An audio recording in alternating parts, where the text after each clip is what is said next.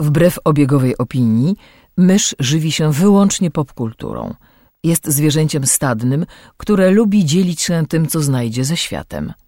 Jej naturalnym sposobem komunikacji jest przerywany śmiechem słowotok. Słuchacie podcastu Myszmasz.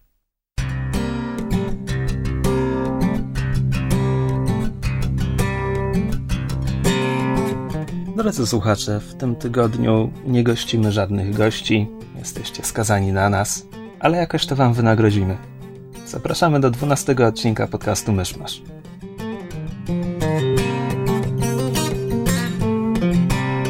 Gospodarzami podcastu Myszmasz są Krzysiek Ceran, redaktor portalu Avalon. Kamil Borek ze studia Kobart. i Mysz, autorka bloga Mysza Mówi. Zacznijmy od krótkiego przeglądu naszych e, ostatnich bojów z popkulturą, takich rzeczy, o których nie mamy za dużo do powiedzenia, ale może coś powiedzieć chcemy.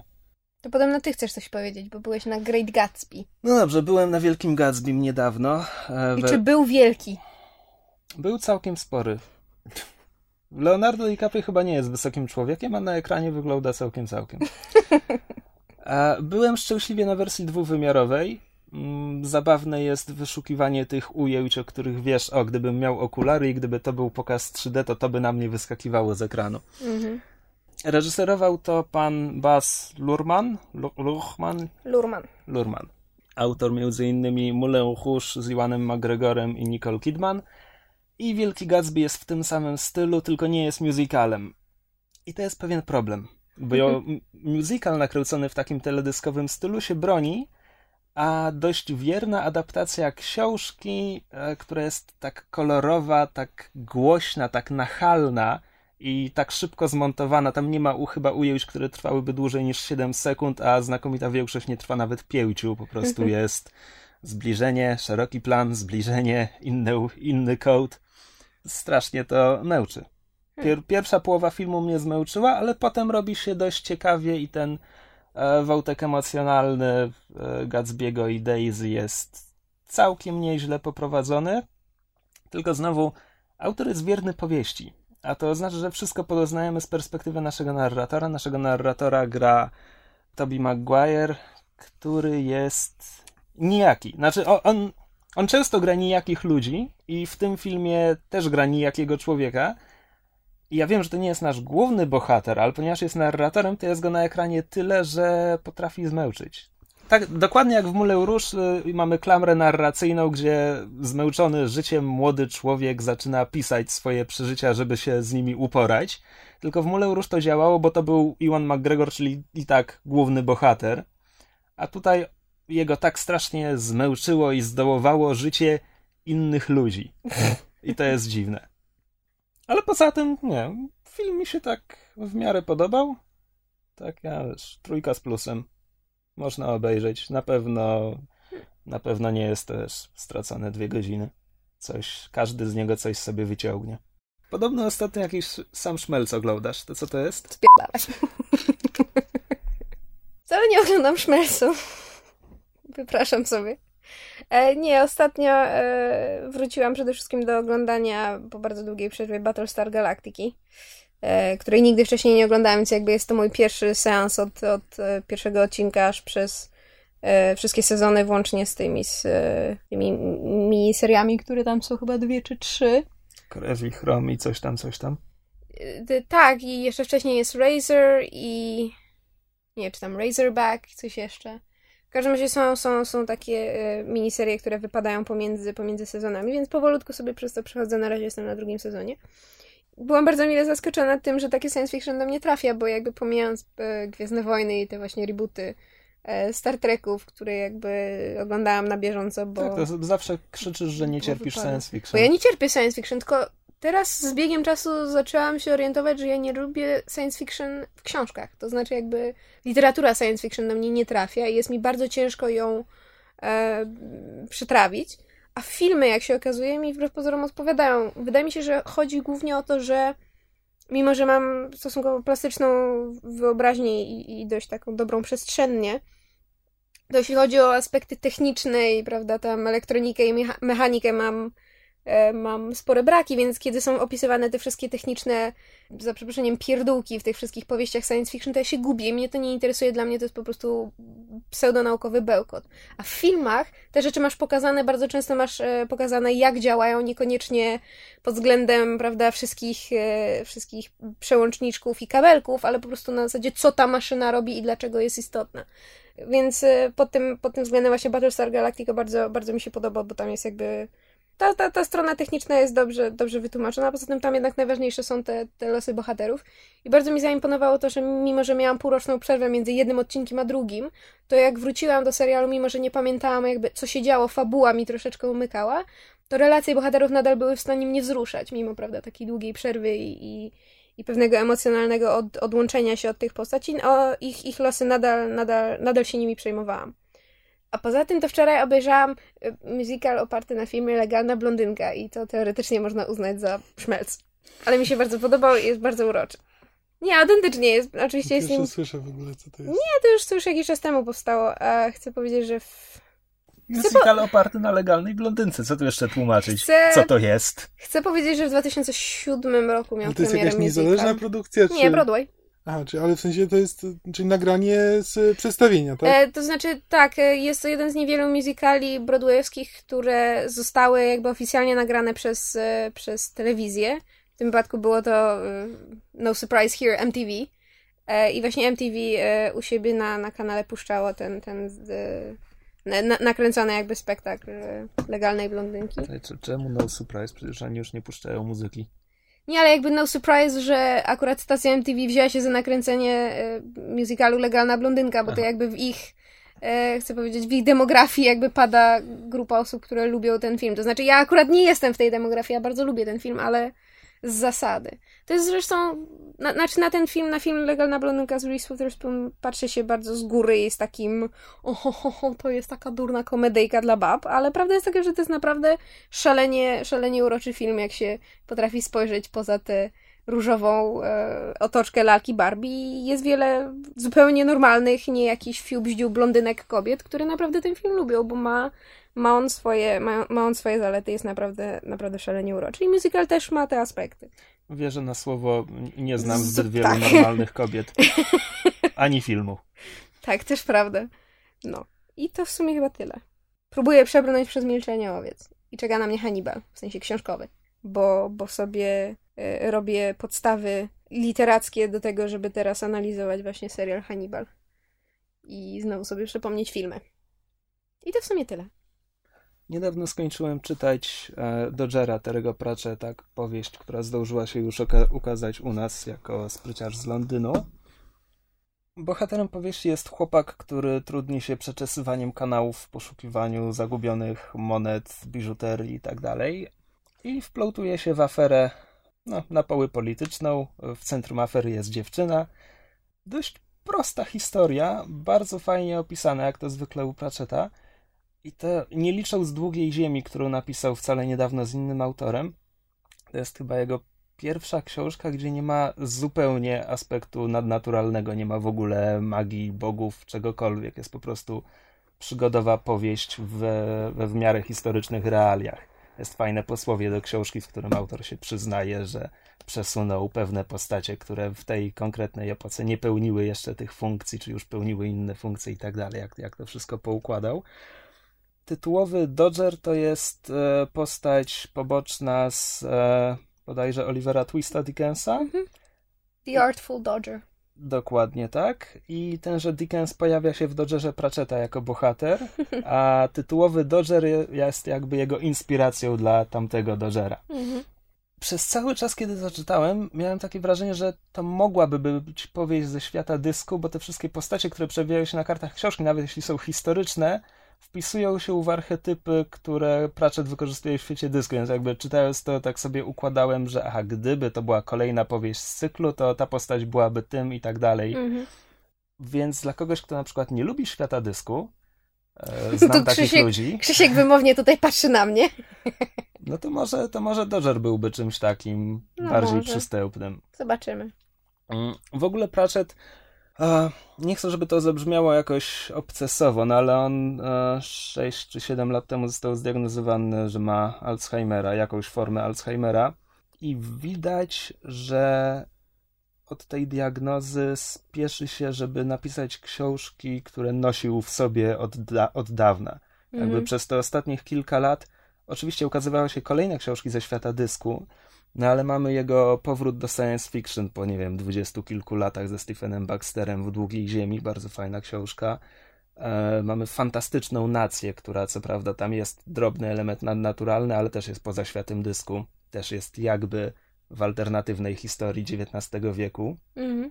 E, Czy nawet, czy nawet w jego książkach ze świata dysku, choćby w bardzo fajnej W północ się odzieje, nagle wraca postać z jednej z, z pierwszych książek ze świata dysku, do której nie wracał przez te 20 lat, czyli tak jakby chciał domknąć tę historię, czy zasugerować czytelnikom, że tam, że, że miał jeszcze jakieś pomysły do wykorzystania, czy że jeszcze będzie je wykorzystywał. Mhm.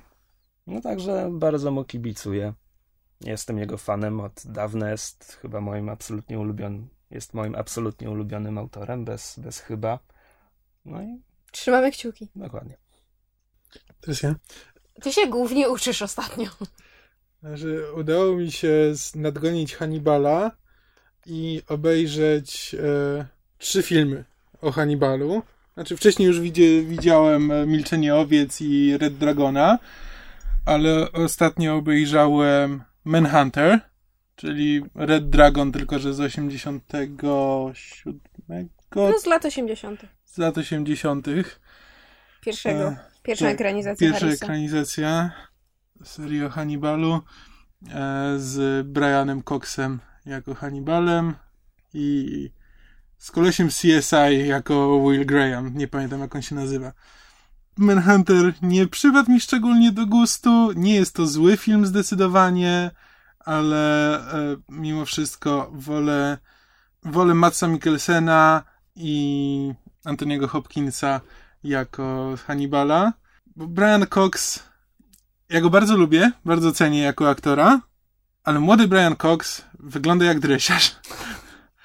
Jak on w filmie mówi, to nie widać tego intelektu. Nawet jakby w sposobie mówienia on podobno wzorował się, znaczy reżyser mu kazał e, wypowiadać się jak e, 15-letni e, bry- chłopiec z brytyjskiej prywatnej szkoły i on jakby wzorował się na swoim e, synu, który właśnie wtedy chodził do prywatnej szkoły. I to widać. Um, właściwie nie wiem, czemu to miało służyć, no ale to nie, nie bije intelektem od, e, od kogoś takiego szczególnie. Znaczy, bije bardziej właśnie takim znęca- udawanym intelektem. znęcającym się nad zwierzątkami i wyrywającemu muszkami od nóża takim e, właśnie napuszonym nastolatkiem z brytyjskiej Tak. prywatnej szkoły. No po prostu No właśnie, bo problem z 15-latkami w, e, w prywatnej szkole jest taki, że im się wydaje, że są mądrzy. I właśnie i w tym momencie ten Hannibal w, e, w Manhunterze właśnie sprawia takie wrażenie, jakby po prostu wcale nie był inteligentny, ale po prostu używał większych słów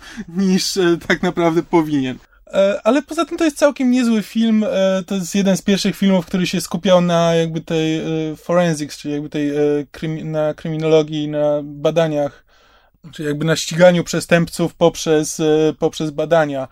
I z, no i to widać, i to na tym trochę film właśnie traci, że to się staje właśnie CSI taki mhm. z Hannibalem, a nie thriller psychologiczny. I po prostu no, to już jest kwestia podejścia. Jeśli ktoś lubi takie filmy, to mu się spodoba. Jeśli ktoś się spodziewa właśnie czegoś w rodzaju Milczenia Owiec, to się zawiedzie. No i potem obejrzałem jeszcze Hannibala, czyli film z 2001 albo 2004, really?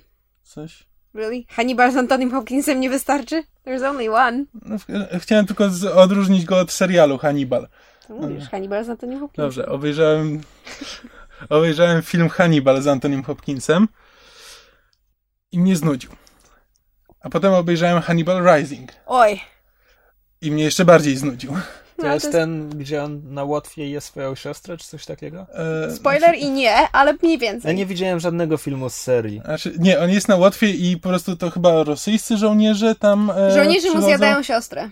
Tak. I on dlatego potem ja- zjada ludzi. Znaczy, Hannibal Rising Nie zarówno ma to jak dopisać motywację swojemu Dokładnie. bohaterowi. Hannibal Rising, zarówno film, jak i książka, powstały, y, znaczy niestety powstały. Dlatego, że y, to się wzięło stąd, że y, wydawca, z tego co pamiętam, powiedział Thomasowi Harrisowi, że słuchaj, my chcemy kolejną książkę Hannibala i ją będziemy mieli tak czy inaczej. Najwyżej napisze na, nam ją ktoś inny. I Harris oczywiście się zbulwersował. Nie ma prawa do, nie znaczy, ma praw nie, do swoich... Film, że, e, że oni chcą, że on chce, oni chcą, żeby on napisał książkę, na podstawie której oni później zrobią film. film. Tak, że jeśli on nie napisze książki, to oni i tak zrobią film o Hannibalu. Tak, Rozumiem. tylko po swojemu, więc Harris e, mimo swoich e, protestów i mimo tego, że nie chciał już pisać dalej już sam, sama książka Hannibal, czyli tam trzecia z kolei już była uznana za, za, za słabszą, to, to popełnił Hannibal Rising e, e, w formie książki i to potem zostało przerobione na film. I jakby już pomijam, jaką złą książką, przynajmniej z tego co słyszałam, jest Hannibal Rising, bo jeszcze do tego nie doszłam, i jak złym filmem jest Hannibal Rising. Ale głównym błędem, który został popełniony przy tworzeniu tych, tych, tych dwóch e, dzieł, w cudzysłowie, jest właśnie to, że próbowano wytłumaczyć Hannibala. Hannibal właśnie dlatego jest taką świetną postacią, że myśmy nigdy nie wiedzieli, dlaczego on jest taki jest. Po prostu było założone, że on taki jest i, i wtedy jakby wszystko ma sens. On jest, on jest tą złożoną postacią eleganckiego mordercy kanibala, który jest rozmiłowany w pięknie, a w, w, momencie, kiedy próbujemy zacząć go tłumaczyć, wszystko to przestaje mieć znaczenie. On mógłby mieć najlepszy origin story na świecie, a i tak nie byłby wystarczający, żeby wytłumaczyć fenomen popkulturalny, jakim stał się e, Hannibal Lecter, więc jakby u samych podstaw e, stworzenia Hannibal Rising, zarówno książki i filmu, był błąd logiczny i, i jakby na tym, na tym chyba polega to, że, że zarówno książka, jak i film są do kitu. Jaki był polski tytuł Hannibal Rising? Hannibal, Hannibal powstaje? Po drugiej stronie maski, chcę powiedzieć o jakoś tak, czy Hannibal pod maską, czy za maską, czy zamaskowany Hannibal, czy Hannibal Zorro, coś w tym goście, nie? Hannibal Geneza. tak. E, znaczy, dla mnie też największym problemem z tym filmem jest to, że e, on się skupia na tym, że Hannibal ściga tych żołnierzy, którzy właśnie zjedli mu siostrę, zjedli mu siostrę i się na nich mści. Jedzą z ich. E, znaczy potem ich tam, tam wycina im policzki i je zjada, coś takiego. E, Bardzo delikatne mięso z policzków. Przez to ten film się staje swego to jest coś w rodzaju piły. Znaczy to jest po prostu film o tym, jak on ściga tych, yy, ściga tych żołnierzy i potem zabija ich w wymyśl, na różne wymyślne sposoby. No to nie jest ale, piła, to jest Kill Bill. Ale, yy, ale nie, właśnie, że ma być taki, że on się, że największe znaczenie mają te sceny, w których on właśnie już dopadł tego, że kolejnego żołnierza i teraz będzie go zabijał. No, tylko, że, gloryfikowanie Tylko, przemocy. że to jest, no ale nie, znaczy ja nie mam nic przeciwko temu, jakby takie było założenie, znaczy okej, okay, w porządku. Takie filmy też się ogląda i nie mam nic przeciwko nim, tylko że te sposoby wcale nie są na tyle wymyślne, żeby były ciekawe, a przynajmniej nie na tyle ciekawe, żeby je pokazywać na ekranie. Być może w książce da się to opisać ciekawiej, ale on jednego po prostu przywiązuje do drzewa i e, przywiązuje linę do konia i ten koń po prostu idzie i go zadusza kolejnego po prostu topi w jakimś zbiorniku, który zamyka na nim.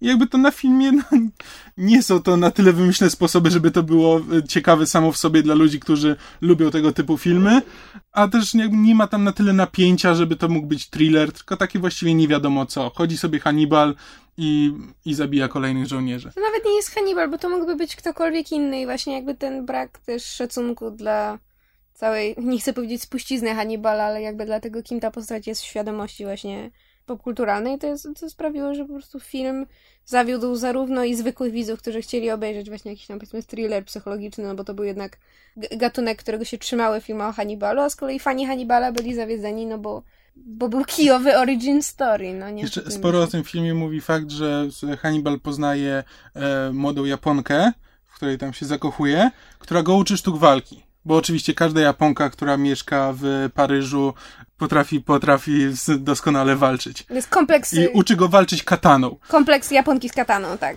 Tak. A to chyba wszystko tylko i wyłącznie dlatego, żeby móc pokazać scenę, w której Hannibal zdejmuje maskę samuraja i przykłada sobie do twarzy, która wygląda tak jak ta maska, w której był zamknięty e, w Milczeniu Owiec.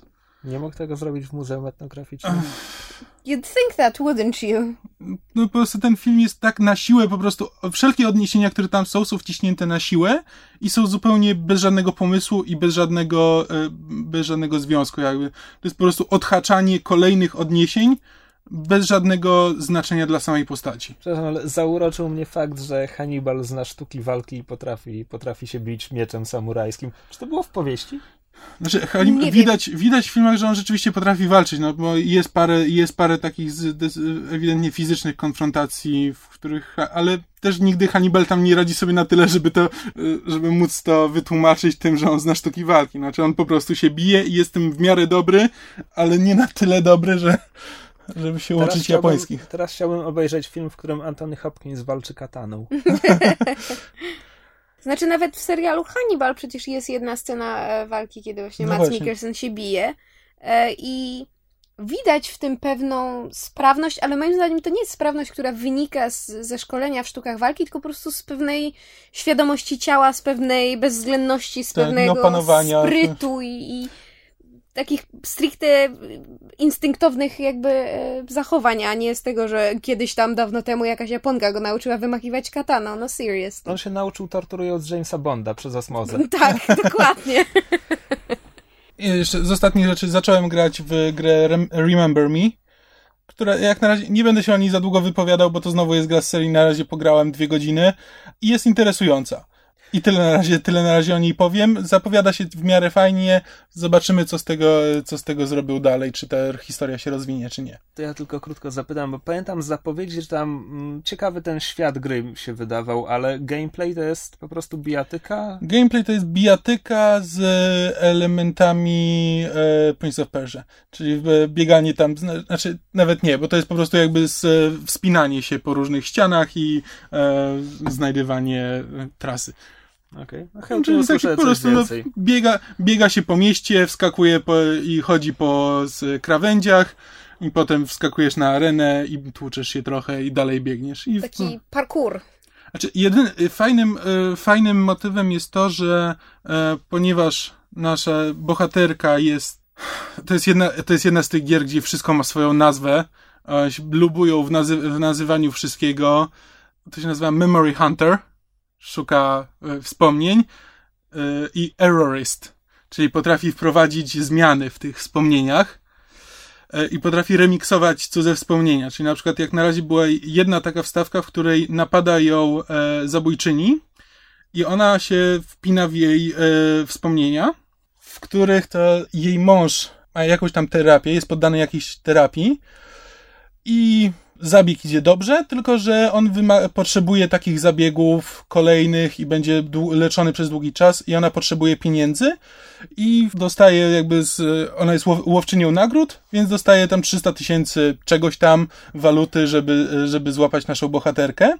No i idzie. I właśnie jak ją złapała. I teraz trzeba zmienić to tak, żeby w jej wspomnieniach e, ten jej mąż zginął. Żeby ona była przekonana, że właśnie ta korporacja, że to jest ta korporacja, z którą walczy nasza bohaterka, że przez nią zginął, e, zginął jej mąż. I ona ciekawie, się przyłącza do niej. Ale jak się odbywa to zmienianie wspomnień? Odbywa się tak, że mamy, e, mamy scenę i e, możemy ją e, rewindować przewijać ją w tył i szukamy bugów w wspomnieniach, które tam e, po prostu jak się, jak się przewija, to nagle coś y, rozświetla się to na taki pomarańczowy, pomarańczowy błysk i można się na tym zatrzymać i można, i można coś zmienić. I jest kilka takich, kilka takich bugów i dobranie jakby odpowiedniej kombinacji ich doprowadza do tej sytuacji, do której chcemy doprowadzić. A wiesz, e... czy tam w, w tych segmentach jest tylko jedna możliwa kombinacja, która pozwala to przejść, czy jest jakieś swoboda? Na razie była tylko jedna i to była tutorialowa, więc jakby tam była tylko tylko jedna kombinacja. Po prostu z, trzeba było zmienić cztery albo pięć rzeczy. Ja tam zmieniłem jedną, jedną wcześniej i z, to się zakończyło niepowodzeniem. Potem jeszcze raz i w każdym razie wygląda na to, że w tej sekwencji była tylko jedna możliwość. Ale być może, być może będzie ich więcej, więcej opowiem, jak już skończę w to grać. A jeśli mówimy o grach, w które skończyłem grać, to jest to Call of, Call of Juarez Gunslinger, który jest naprawdę bardzo miłym zaskoczeniem. Czy to jest gra, po której się niczego nie spodziewałem, poza tym, że będzie może przyjemną strzelaniną? No i chyba się upewnili poprzednią częścią Call of Juarez, żeby nikt nie miał wysokich oczekiwań. Tak, bo poprzednia część, nie grałem w poprzednią część, ale zebrała uniwersalnie bardzo złe recenzje. Więc teraz jest, ale te, zobaczyłem, że tutaj jest parę pozytywnych, więc chciałem zobaczyć o co chodzi.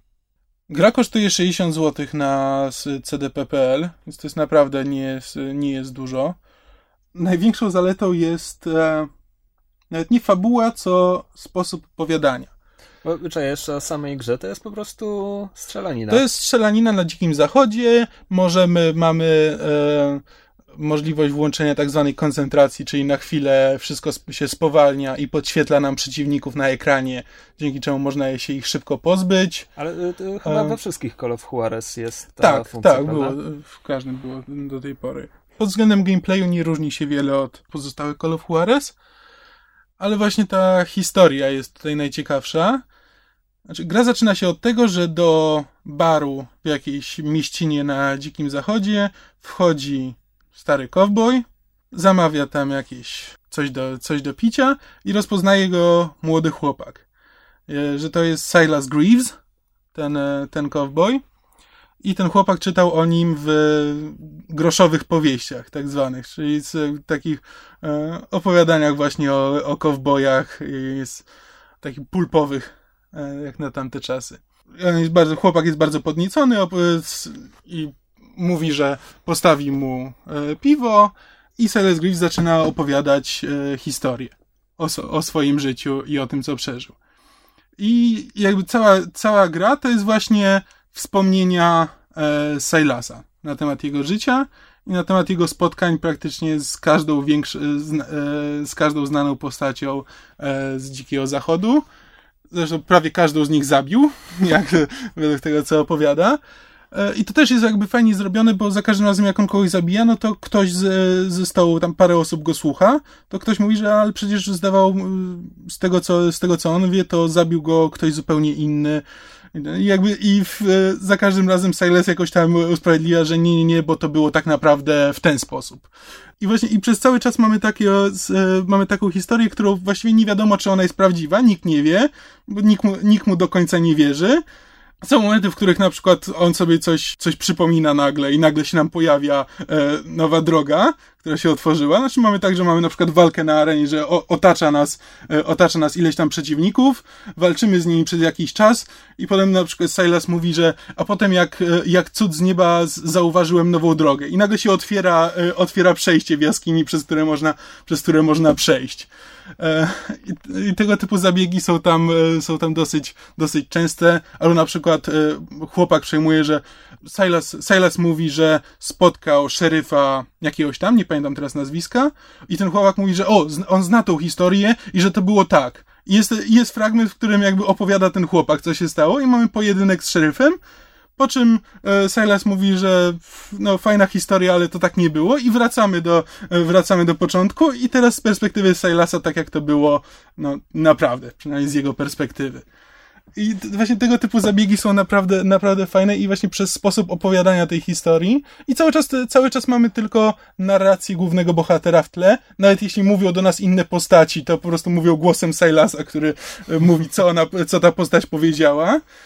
Albo na przykład jest jeden moment w, w pociągu, kiedy wchodzimy do, e, wchodzimy do wagonu i nagle Silas mówi, że musi się wysikać. I odchodzi od stołu.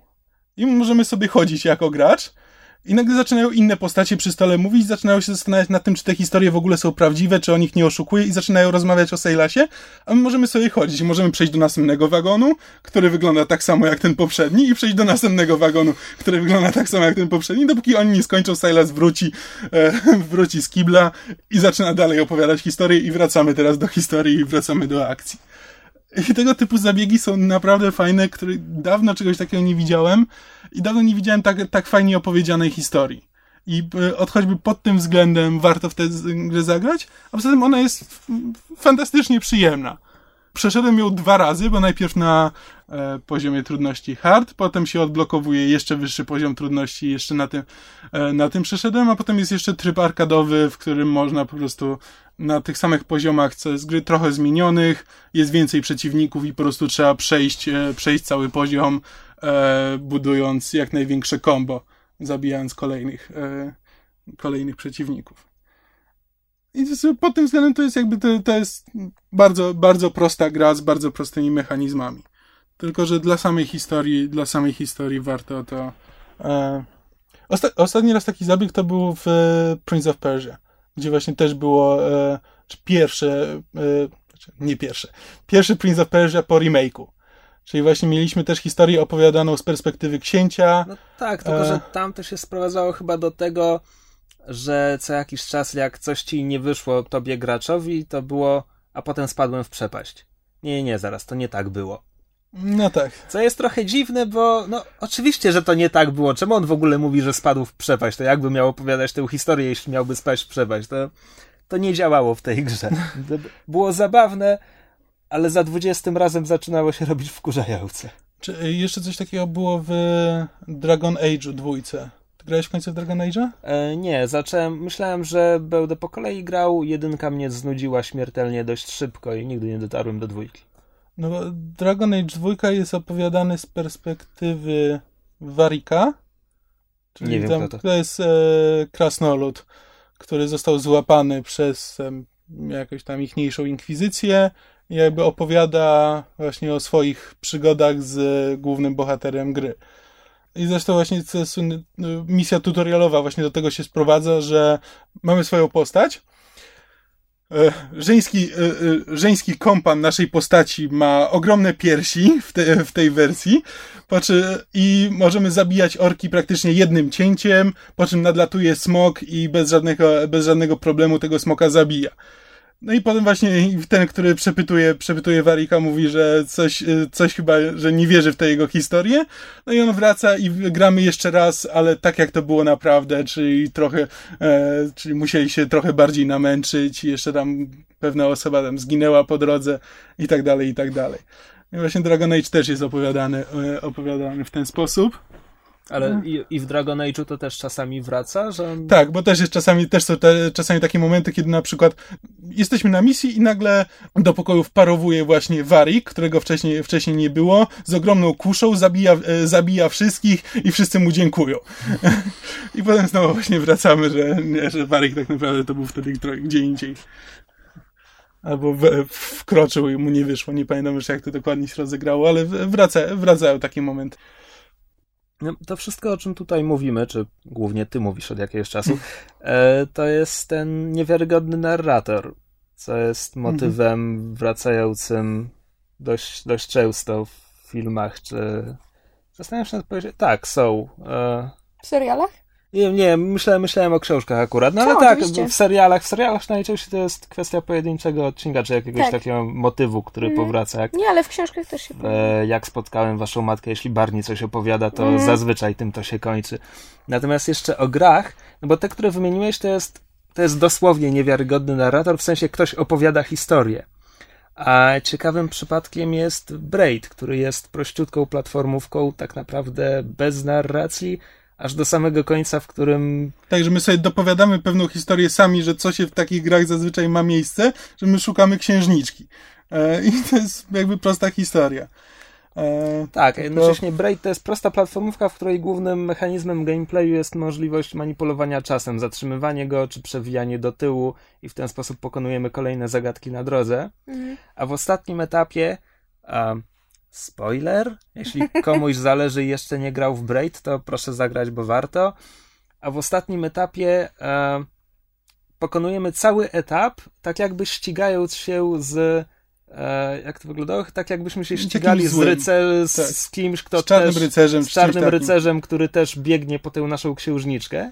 Po czym dobiegamy do końca etapu i w pewnym momencie widzimy księżniczkę i tak jakby nie możemy iść dalej. Jedyne, co możemy zrobić, to wykorzystać ten mechanizm, który mieliśmy przez, cały, przez całą grę, czyli zacząć cofać czas. I teraz, cofając czas, oglądamy cały ten poziom od końca do początku, w którym się okazuje, że to e, czarny rycerz biegł na ratunek księżniczki, a to myśmy byli złym, który, który po nią biegł, żeby ją dopaść. Że, on, że czarny rycerz złapał księżniczkę i próbuje ją ratować, a my za nimi, a my za nimi gonimy. Tak, co było no, ba bardzo prosty zabieg, bardzo skuteczny, zwłaszcza zastosowany w tak prostej, tak klasycznej grze, która mm. nawiązuje do, no nie wiem, Mario Brothers, po prostu do tych najprostszych, jesteś dobry, ratuj ją. E, dlatego to było tak skuteczne. E, co jeszcze a propos tego e, Call of Juarez, to właśnie to jest historia o opowiadaniu historii. Czy to jest tak naprawdę historia, która jest e, jakby takim e, listem miłosnym do historii o Dzikim Zachodzie. Czyli takich przekazywanych z ust do ust. Nikt nie wie, na ile one są prawdą, na ile legendą. E, I właśnie o tym cała ta, cała ta gra traktuje. I właśnie pod tym względem jest bardzo podobna do właśnie Defoe, czy do Dużej Ryby Tima Burtona. Mhm. E, Bo właśnie to są filmy, które, w których to nie fabuła jest ważna, tylko właśnie... Opowiadana historia. Tak, że opowiadana historia jest jakby ważniejsza niż to, co, niż to, co ona ma tak naprawdę do powiedzenia. Czyli jakby, czy sam sposób opowiedzenia Znaczy, tej historii. Nie, inaczej, jakby opowiadana historia jest w tym momencie ważniejsza niż prawda, czyli to, co miało Tak. miejsce w rzeczywistości. I a, a, zwłaszcza w wypadku właśnie tych dwóch filmów e, The Fall a Big Fish Bartona, no to to jest e, duża ryba. I to jest zresztą chyba mój ulubiony film Bartona właśnie ze względu na tak, konstrukcję. moim to jest... E, Mój i, też, duża ryba jest cudowna. I właśnie mam wrażenie, że, przepraszam, że ci jeszcze przerwę, mam wrażenie właśnie, że ten aspekt opowiadania historii, gdzie człowiek przez cały film się zastanawia, co z tego jest prawdą, a jednocześnie jakby ma to w głębokim poważaniu, bo historia jest po prostu tak czarująca i urocza i w obu, w wypadku obu filmów zadziwiająco kolorowa, to znaczy zauważ, że i Duża Ryba i The Fall mają niesamowitą paletę kolo- kolorystyczną, bardzo takie nasycone barwy się przez cały film przewijają. Więc Myślę, że to jest bardzo, właśnie bardzo duża zaleta obu filmów i swoją drogą oba filmy bardzo polecamy.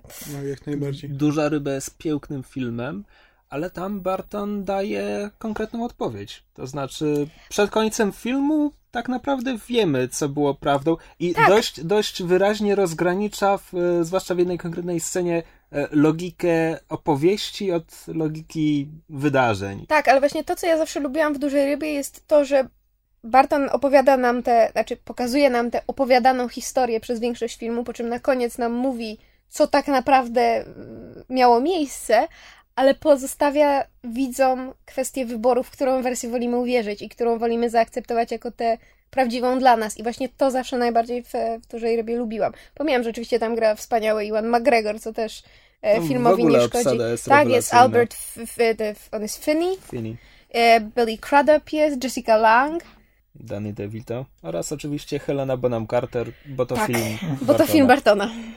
No. Ale rzeczywiście, to chyba jest na, z, z filmów e, nie, nie Jesteśmy plasztusiowych. absolutnie pewni, że tam gdzieś w tle nie ma Johnego Deppa. Tak, właśnie jest to jeden z Jakim niewielu cudem? filmów. Ja muszę powiedzieć, że jestem e, Oni się niezmiernie... pokłócili, zerwali ze sobą. Niezmiernie- był chory. To nie było jakoś w okolicach Piratów może? W każdym razie ja jestem niezmiernie zawiedziona, że tak jak e, Tim Burton nawiązał po jednym filmie wiele, wiele lat temu stałą, nieustającą współpracę z Johnnym Deppem, że jakby z Iwanem też czegoś takiego nie było. Bo bym tak chętnie w wie- więcej, większej ilości filmów e, Burtona pooglądała. Mam wrażenie, że do siebie jakby bardzo stylistycznie e, pasują. Zatem Iwan jest dość Znaczy, bo taki... Ja to, ja, to, ja to długo po dużej rybie mówiłem, jak to by było fajnie, gdyby oni jeszcze raz nakreślili wspólny film. A teraz jak od pewnego czasu No filmy Bartona Barton, no mnie właśnie- męczą, to tak Znaczy- sobie myślę, że chciałbym, żeby McGregor... Ma- Trzymał się z dala. Tak. Znaczy, McGregor się bardzo nadawał do tego filmu właśnie jako taki z... Bo to był film bardzo radosny, jakby w przeciwieństwie do większości bajka. filmów Bartona, czy które jakby też są jakby w tym swoim mroku są dosyć, e, dosyć radosne, e, ale on był taki, że tam nie było tego typowego dla Bartona e, tej mroczności wszystkiego Czy- dookoła. Była, była baśniowość Bartona i mi się, żeby było śmieszniej, Duża Ryba bardzo pod tym względem kojarzy z e, filmem Hook Spielberga, jeżeli dobrze pamiętam, czyli te mm, Piotruś, Pan w wersji Tak. Robina Williamsa e, i jakby właśnie pod względem e, ujęcia tematu i tej właśnie, bo to też w sumie jakby się uprzeć, e, Hack w tym momencie jest taki troszeczkę unreliable narrator, bo jakby poznajemy wszystko z perspektywy widzenia Piotrusia, który nie, nie pamięta wszystkiego dokładnie, bo był dzieckiem i potem dorósł i to się wszystko zmieniło i to jest jakby zabarwione emocjami. Ale właśnie e, pod względem baśniowości Duża Ryba i, i Hook mają bardzo wiele wspólnego i są tam elementy tego takiego gotyckiego mroku, który, który charakteryzuje Bartona, ale to nie jest właśnie taki typowy dla niego, e, dla niego nie wiem jak to nazwać, neogotyk, czy jakoś tak. Nie widziałem haka od 20 lat, więc ba- bardzo starannie unikam wypowiadania się na temat. Ale nie, ja go przynajmniej raz do roku sobie oglądam i może tak, film nie starzeje się jakoś super, ale ja mam do niego tak ogromny sentyment i tak kocham ten film. Zresztą nie, nie pierwszy film z, z Williamsem, który jakby kocham bez, jakby bezwarunkowo, to znaczy mogę widzieć, co z nim jest nie tak, ale zawsze będę miała dla niego e, jakieś miejsce w swoim sercu. Drugi to jest e, Jumanji. Nie widziałem filmu od 20 lat, ale znam trivia. E, gdzieś w końcówce, e, jak Piotruś przelatuje, to obsypuje pyłem e, parę, która się całuje na moście i ta para się chyba unosi w powietrze, jeśli dobrze pamiętam. Wiesz co, chyba jest coś takiego może. Para, Albo... która całuje się na moście, George Lucas i Carrie Fisher. A, widzisz. No. Tak, czytałam o tym. No. Nie, ale są, są jeszcze, e, pomijając jakby filmy, bo to właśnie Duża Ryba i Default to są takie dwa główne przykłady, ale jakby e, jednym z najbardziej znanych przykładów popkultury to jest Fight Club przecież, gdzie jakby z definicji tego, o Tak, czym tylko- jest film i, jaki, i kim jest nasz główny bohater, to jest unreliable na- narrator. Znaczy, tak, ale to jest to o tyle inna sytuacja, że w Fight Clubie nie wiemy do samego końca, że to jest e, Tak. unreliable narrator. Tak, tylko że właśnie potem tak, jak już to- się dowiemy, to cały myk polega na tym, żeby obejrzeć film od początku i zobaczyć, które momenty mogły nam podpowiedzieć, bo jak się, to oczywiście na Cracked jest y, cała seria artykułów na temat tego, jak można rozgryźć Fight Club wcześniej, że y, główny chyba i mój ulubiony myk to jest, kiedy Edward Budka Norton tak, dzwoni do, do, do Tylera i na, na budce telefonicznej jest napisane, że this phone doesn't take incoming calls, czyli że nie można na, do tej budki się nie dodzwonić. przyjmuje połączeń Tak, przychodzących. że przychodzących, więc kiedy Tyler do niego odzwania, on tak naprawdę rozmawia z, Samym sobą. tak, z samym sobą, z sygnałem.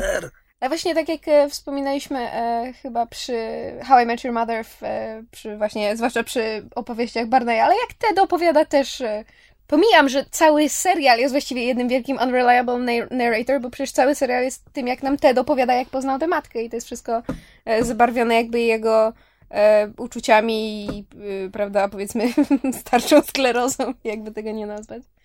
A jeśli chodzi o literaturę, to właśnie tutaj oczywiście znowu Fight Club jakby wraca. Ale tak z, z takich jeszcze bardziej klasyki literatury, to można chociażby Dra- Drakulę wspomnieć. Ty się, Krzysiu, zdziwiłeś, że, że, że mówiłam o Drakuli. Ja się zdziwiłem, po prostu nigdy nie czytałem Drakuli.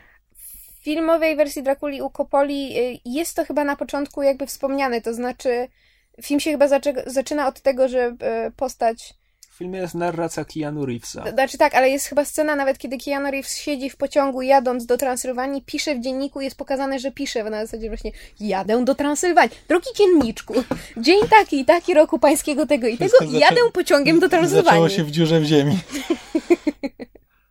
E, I, a właśnie oryginalna e, powieść e, Stokera jest napisana w formie, dobrze mówię, epistolarnej?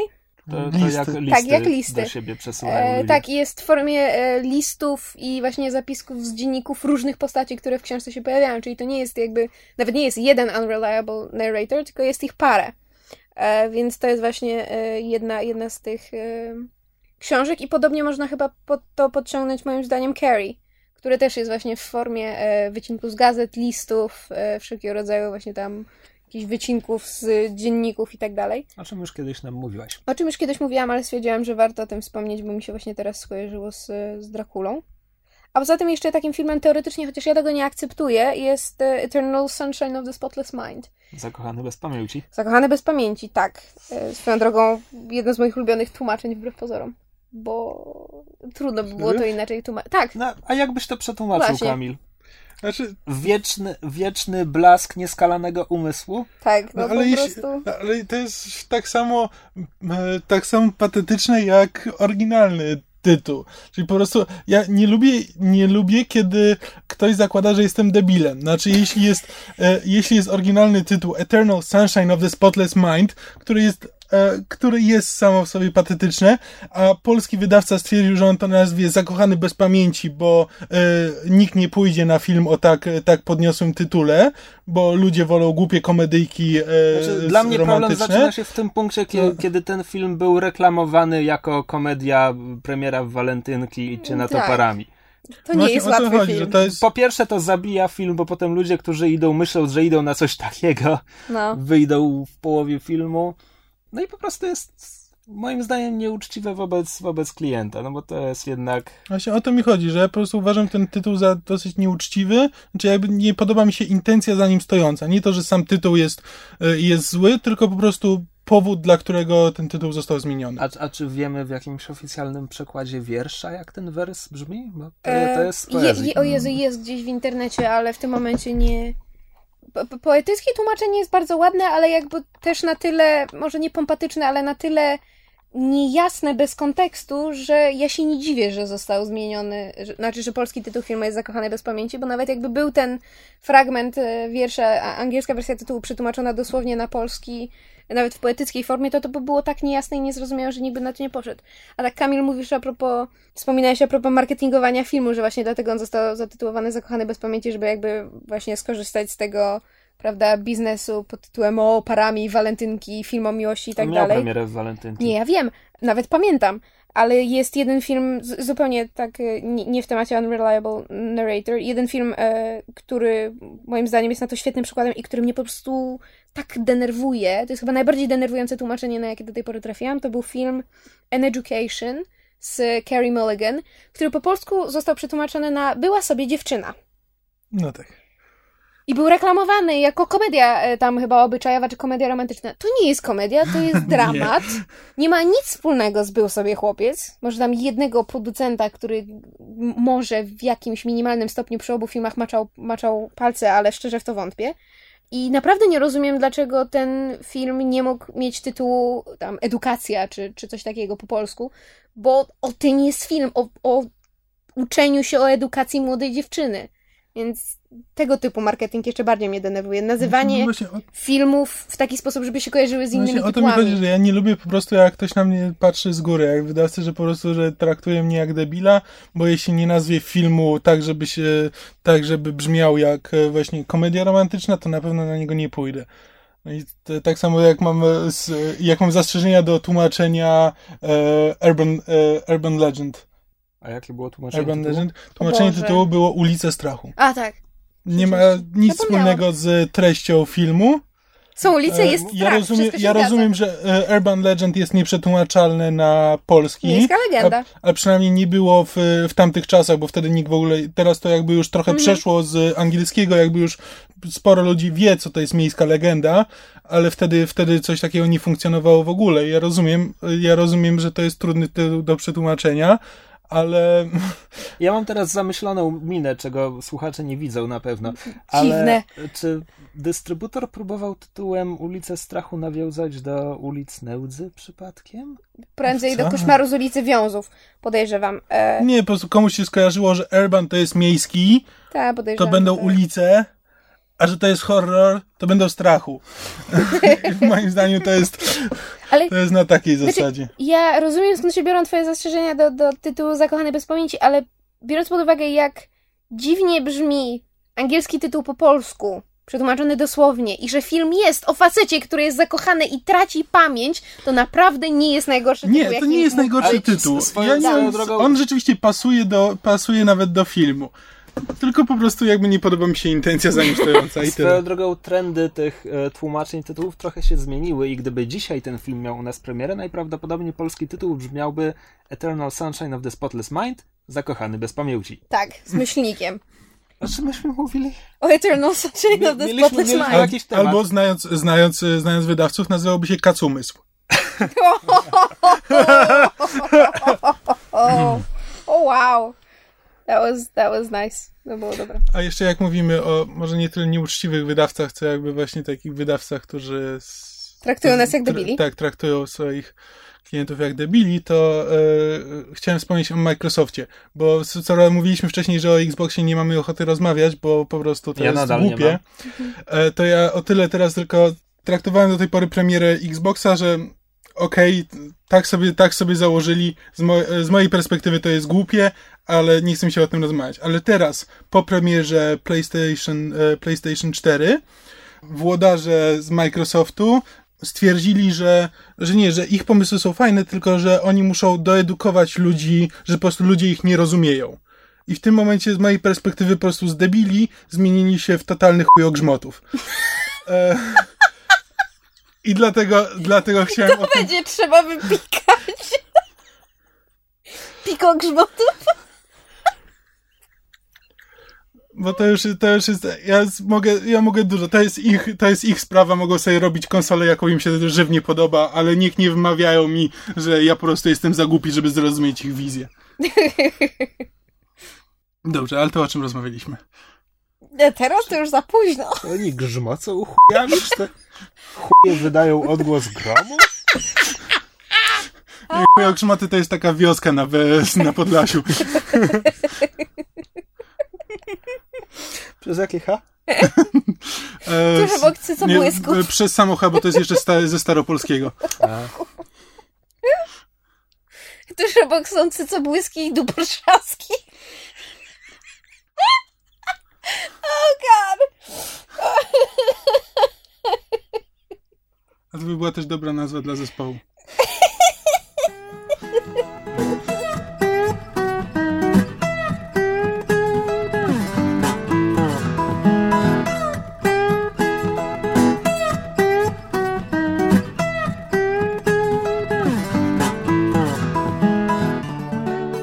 Przechodząc do kołcika mailowego, mamy maila o taksówkarzu od naszego słuchacza Pawła S., nazwisko znane redakcji. to mi się nigdy nie znudzi. Który odniósł się do naszego odcinka o przemocy. Mhm. W kontekście waszej rozmowy o brutalności w filmach chciałem jedynie dodać, a może i przypomnieć, o taksówkarzu Martina Scorsese. Szczególnie chodzi mi o finałową scenę, kiedy Travis odbija prostytutkę z rąk przebrzydłych Alfonsów. E, Autor wpisał odbija w cudzysłów, bo oglądał film ze zrozumieniem. Aleś się ubawił? Strasznie, nie wiem czemu. Wytnij to.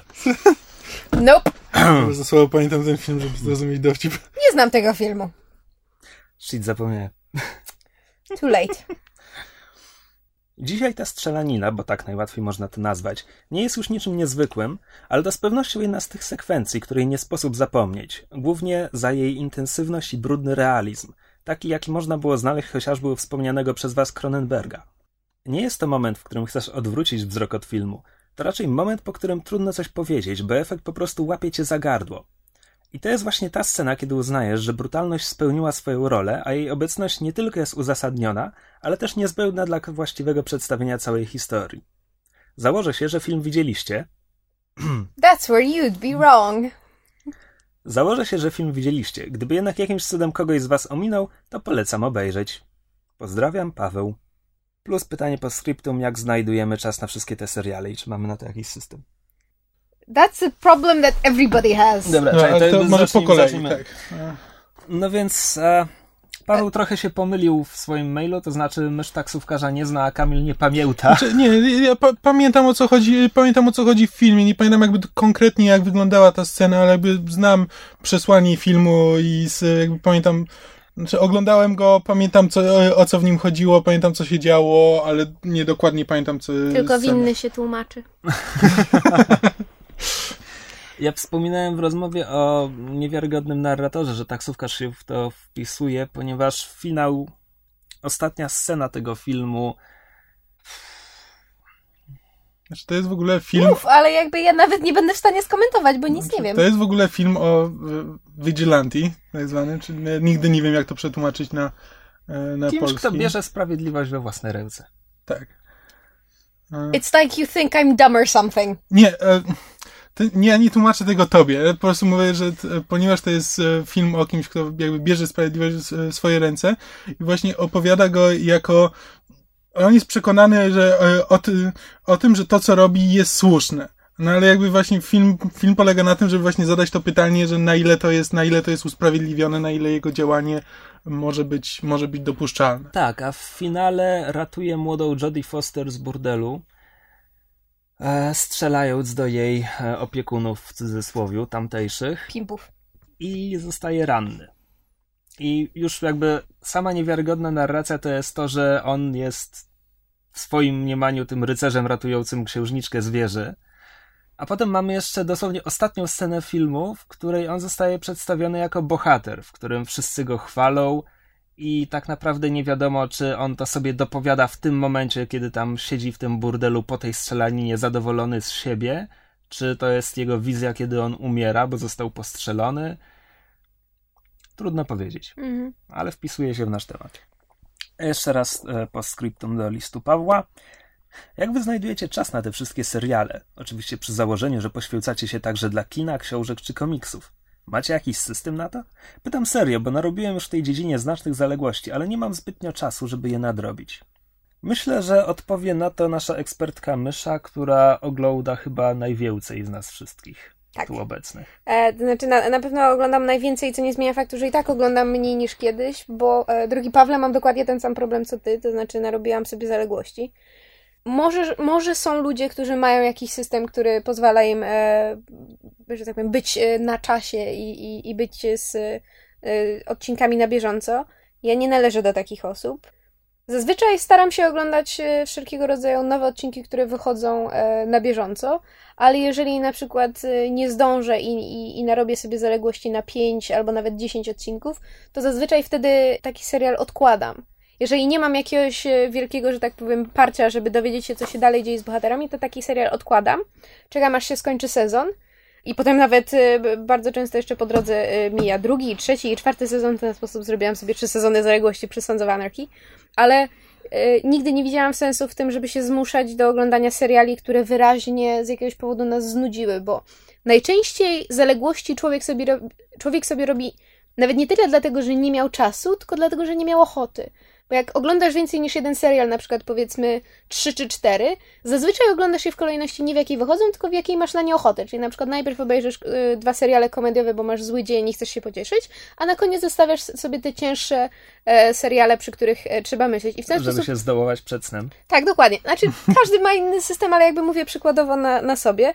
Więc zawsze narzucamy sobie jakąś konkretną kolejność oglądania tych e, bieżących odcinków seriali i w ten sposób bardzo często poniekąd nieświadomie robimy sobie zaległości z tego samego serialu. To znaczy nagle się orientujemy w tym, że od ostatnich trzy, trzech tygodni nie widzieliśmy nowego odcinka, na przykład, nie wiem, Castla, albo, nie wiem, Dextera, albo czegoś takiego. E, I bardzo często właśnie w ten sposób te, te, te seriale się kumulują. Więc, drogi Pawle, e, moją radą jest po prostu zapisywać tylko, e, których, e, których odcinków nie obejrzałeś, to znaczy jakich. Z- Zapisywać sobie, jaki był ostatni odcinek, który widziałeś, i spokojnie oglądać na bieżąco te seriale, na które masz ochotę, a te, w których powstały zaległości, to po prostu nadrobić e, w wolnym momencie, bo zawsze takie momenty są. Dla mnie na przykład taki moment nadszedł teraz, bo w wakacje większość seriali ma przerwę, tych, które oglądam regularnie. Teraz e, będzie tylko właściwie True Blood, Teen Wolf i coś jeszcze, Franklin i Bash. Więc e, bardzo mi się zwolnił czas w tygodniu i mam czas właśnie na nadrabianie tego Battlestara, o którym wspominałam na początku odcinka i właśnie wezmę się za Sons of Anarchy. Więc e, grunt to, to znajdować sobie po prostu te momenty, kiedy, kiedy mamy czas i kiedy wraca nam ochota na oglądanie e, tych seriali, z których mamy zaległości. A jak łączysz oglądanie seriali z e, wizytami w kinie, czytaniem książek i komiksów? E, powiem tak, komiksów czytam ogólnie mało, zazwyczaj wtedy, kiedy właśnie nabiorę na nie ochoty. Jeśli chodzi o wyjście do kina, to kiedyś chodziłam do kina przynajmniej 2-3 razy w tygodniu, kiedy e, miałam na to pieniążki, a ponieważ teraz jestem biedna, więc do kina chodzę rzadko i rzeczywiście bardzo e, dokładnie planuję, na jaki film idę. Co nie zmienia faktu, że oglądam bardzo dużo filmów e, w domu i właśnie przeplatam to serialami. Szczerze mówiąc, nie uważam, żeby była jakakolwiek zasada, bo u mnie jedyną zasadą jest taka, że oglądam to, na co mam ochotę. Prawdą jest, że mam przynajmniej 200 filmów w tym momencie w domu, które chcę obejrzeć i które z jakiegoś powodu kupiłam, czy sobie sprowadziłam. I to nie jest tak, że ja je mam, bo wiem, że trzeba. Ja autentycznie mam ochotę je obejrzeć, tylko że na przykład w danym momencie nie mam na niego ochoty. Mam ochotę raczej obejrzeć coś, co znam, albo właśnie obejrzeć odcinek serialu, albo przeczytać książkę, więc to myślę, że to jest wszystko kwestia podejścia i nie ma sensu się zmuszać do czegokolwiek, bo prawdą jest, że nigdy nie przeczytamy, e, ani nie obejrzymy, ani nawet nie usłyszymy tyciego ułamka tego, co byśmy chcieli. Wszelkiego rodzaju listy pod tytułem do obejrzenia, do przeczytania, do przesłuchania są absolutnie bez sensu, bo one będą tylko rosły i tak naprawdę nie będziemy w stanie w takim samym tempie skreślać z niej rzeczy, jak dodawać, więc e, ogólnie zasada jest taka, oglądaj to, na co masz ochotę i pierdolić resztę. Wracając do pytania wyjściowego, jak my znajdujemy czas na to wszystko. Najprościej oczywiście jest e, zaniedbać rodzinę, przyjaciół, Pracę. obowiązki szkolne, tak, robotę. ogólnie bliskich. być, być no life'em, Tak, Tak. tak? Jakbyśmy, Wtedy jakby, masz czas na wszystko, co chcesz. Jakbyście się nie zorientowali, do tej pory wszyscy jesteśmy no-life'ami. W takim czy innym stopniu. Strasznie nie lubię tego określenia. Ja też nie, ale nauczyłam się je, wiesz, embrace it. Be proud of being a no-life. Znaczy nie, autentycznie nie uważam, że jestem no-life'em, bo, bo jednak znajduję czas i na pracę, i na znajomych, e, nagrania podcastu, proszę bardzo, na e, Więc- spotkania towarzyskie, nawet na za przeproszeniem e, opierdalanie się w domu i nic nie robienie, gapienie się w ścianę, bo mam takie momenty. Na miłość boską potrafię nawet raz na jakiś czas sobie znaleźć e, chwilę wolnego, żeby zrobić sobie porządny manikur w domu, więc No life, no life. Manicure? to jest wszystko kwestia umiaru i jakiegoś... Nie, to, to jakby to określenie się do nas nie aplikuje po pierwsze, po drugie i tak go nie lubię. tak.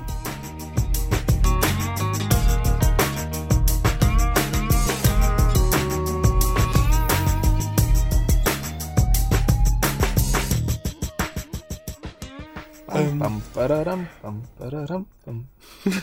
Really? Pam, pam, pam, pam, pam, pam. Pararam.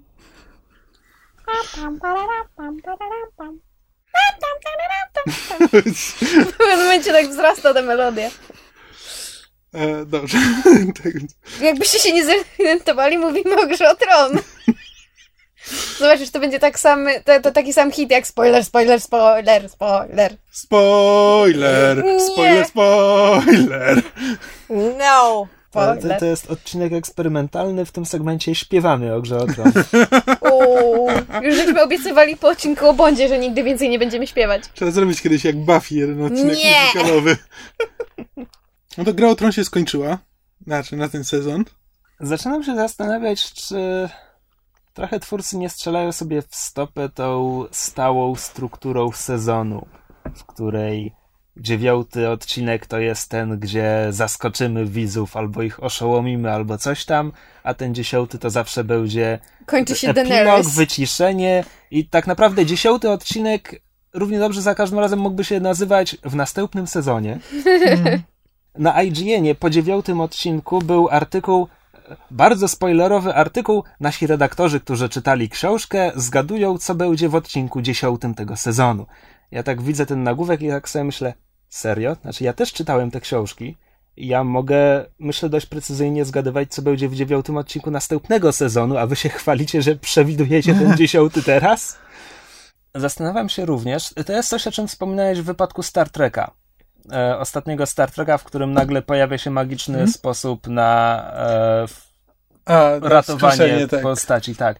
W tym serialu widzieliśmy naszego pierwszego wskrzeszeńca, który zachowuje e, charakter, tożsamość i tak dalej w postaci Berika Dondariona, piękne imię. No i mamy tych kapłanów e, Czerwonego Boga jeszcze paru na ekranie. No, ale żaden z nich nie potrafi wskrzeszać. No tak, ale jeśli już jeden z nich potrafi, to co dalej? Ale on też nie potrafi. Nie no, ten... Ale mu się udało. No, Ten- mu się udało, no. Zaraz, o kim to- mówimy? Nie, bo Beric to jest ten, którego wskrzesili. Toros, Toros z Mery no wskrzesił właśnie. Berika Dondariona i to wielokrotnie. Tak. Więc Ale on sam nawet nie wie, jak to robi. No modli się i Modli się i czerwony wstaje. Bóg, No tak, Bóg ale być że może to u kogoś innego by to nie działało. To Chodzi akurat nie jest taki serial, prosty. serial o mechanizm. którym wiemy, że, że postaci, które lubimy, będą ginąć. Czy nadal zachowa to, No, o tym mówisz.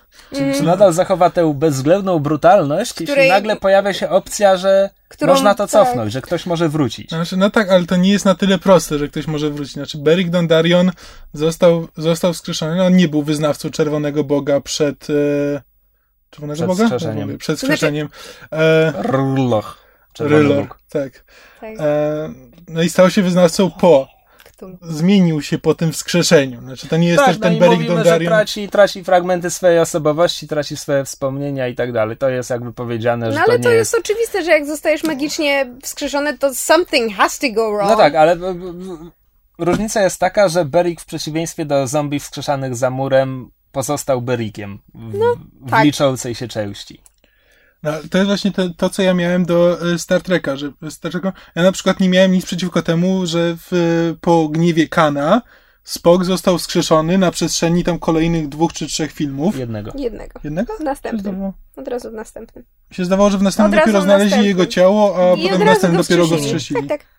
A to ja coś źle, prze- źle się doczytałem. No ale dobra, w każdym razie dopiero w następnym filmie, ale z, y, Rozumiem, czyli nie boisz się, że w grze o tron to się stanie powszechne. no, nie stanie się, bo to musi, musi sobie e, czerwony Bóg zażyczyć, żeby ta osoba żyła. Znaczy, tak to, tak to ujmuję, no ale w każdym razie to jest, my nie wiemy, czemu Beric Dondarrion żyje, no i też nikt inny do tej pory w ten sposób nie wstał z martwych, więc Znaczy, ja się, ja się z tym zgadzam, znaczy, biorąc pod uwagę, że nie znam książek i, i sugeruję się tylko tym, co widziałam do tej pory w serialu, ale zgadzam się z tym. Ta, I Tumblerem.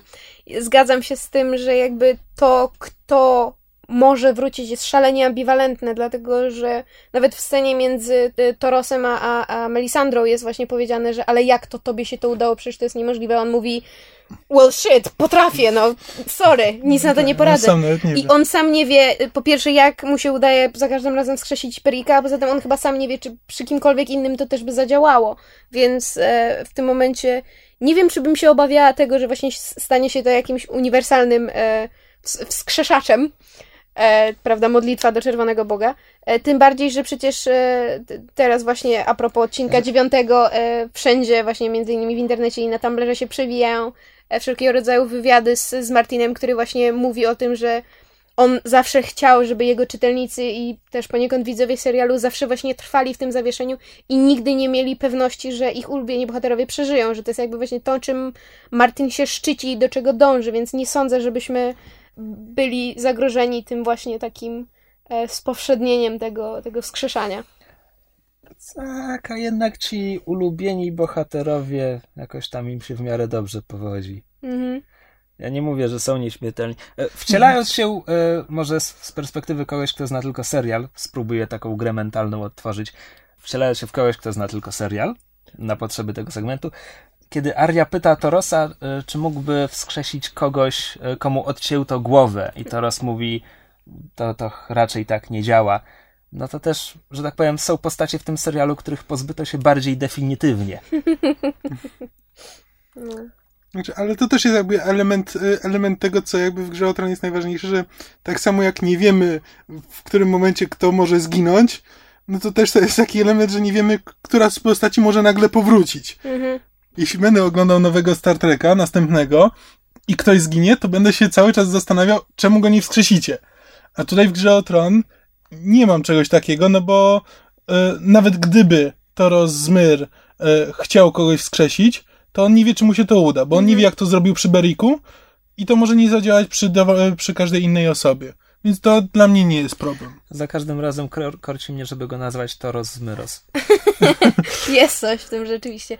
Muszę powiedzieć, że e, imponuje mi właśnie tak, jak Kamil powiedział, że to nie tylko jest kwestia tego, że nie mamy pewności, kto umrze, ale jakby kto będzie żył, czy ewentualnie kto zostanie wskrzeszony, w tym sensie, że ja na przykład cały, może nie cały sezon, ale od momentu, kiedy Melisandra e, zabrała e, ze sobą na tam Dragonstone, dobrze mówię? Tak. Mhm. E, to byłam święcie przekonana, że on zginie i, i tyle, a przecież e, e, Gendry ucieka przy pomocy Serdavosa, jej Serdavos.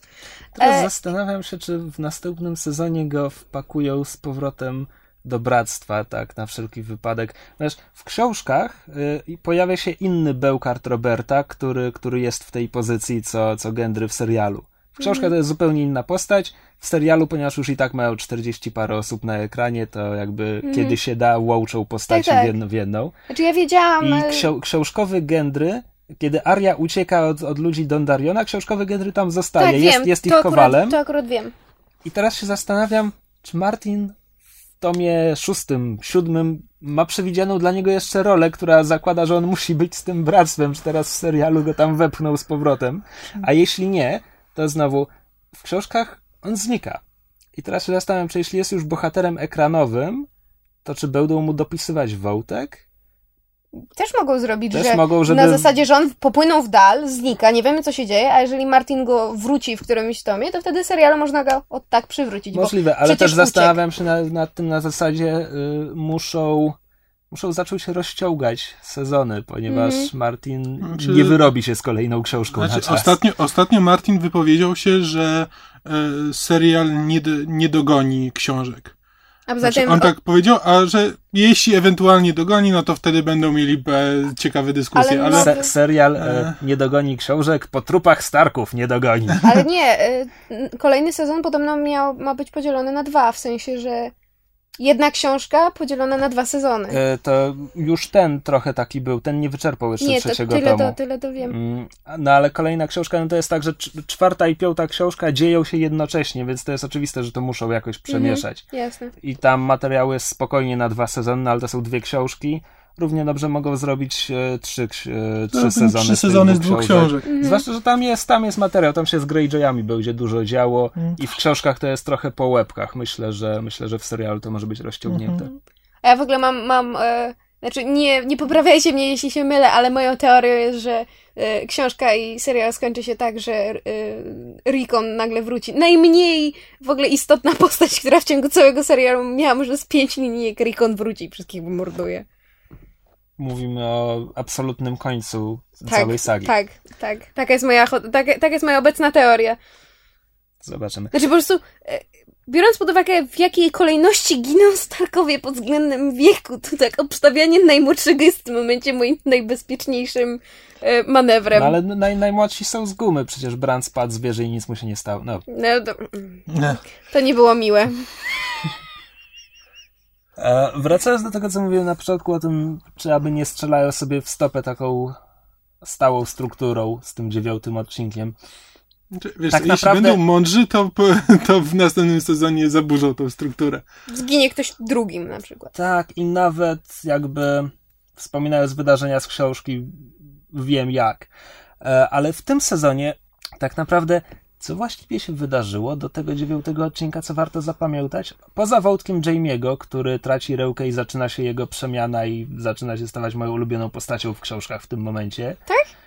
Tak, w, serialu trochę on zniknął, za szybko zniknął po tym, jak Tak. mu odcięli rękę. Nie było go chyba w Mhm. trzech odcinkach przed, przed finałem. Nie no, Nie, po, Nie? po uratowaniu Brienne przed niedźwiedziem, a to był odcinek siódmy? Jeśli nie, nie, za, nie zauważyłam tego w ogóle. Nie było go. Tak samo Tyriona nie było w ósemce i dziewiątce. Mhm. Także, no właśnie, 40 postaci na ekranie, wiadomo, że są odcinki, w których nie będzie e, nie będzie tych, które lubimy. No ale co właściwie się wydarzyło? Wracam, wracam do tego pytania. No, Sporo się działo na wschodzie, Daenerys dostała armię i tam zaczęła kosić No miasta. No to tak. E, I to jest całkiem fajne. Tionem się działy tam Ty on różne był rzeczy. biedny w tym sezonie. No był. W sensie, ale nie, że oglądasz to przez cały sezon No, i on kończy sezon tam, gdzie zaczął. Nie, niżej. Kończy niżej, niż Niżej. zaczął. niżej. Ale to też, znaczy, e, to też jest tak jak podobnie jak u Jamie'ego moim zdaniem. Znaczy, ja nie wiem, mówię, nie wiem co się dzieje dalej w książkach, nie wiem co się dzieje z Teonem, równie dobrze może zginąć w pierwszym odcinku czwartego sezonu, ale e, też jest jakaś właśnie taka podróż i, i rozwój tego charakteru i, i to mi się w sumie podobało.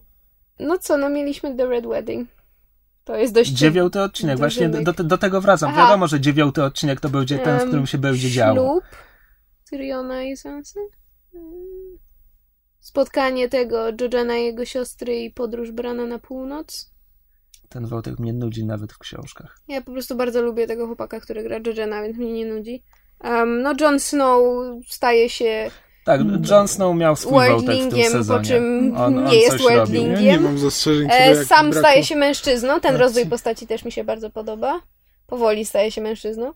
Um, Nie, bo ja, ja oglądam ten serial, wiesz, y, nie mówię, że z zapartym tchem, ale z odcinka, z tygodnia na tydzień zawsze jest coś, co, co mnie tam, y, zwłaszcza jeśli, jeśli ty- Tywin Lannister ma jakąś scenę dla siebie, czy Tyrion, to zawsze jest ekstra. mhm. Tylko, że tak naprawdę to, są, to jest ta scena, którą sobie potem często oglądam jeszcze raz, a reszta odcinka właściwie no, była.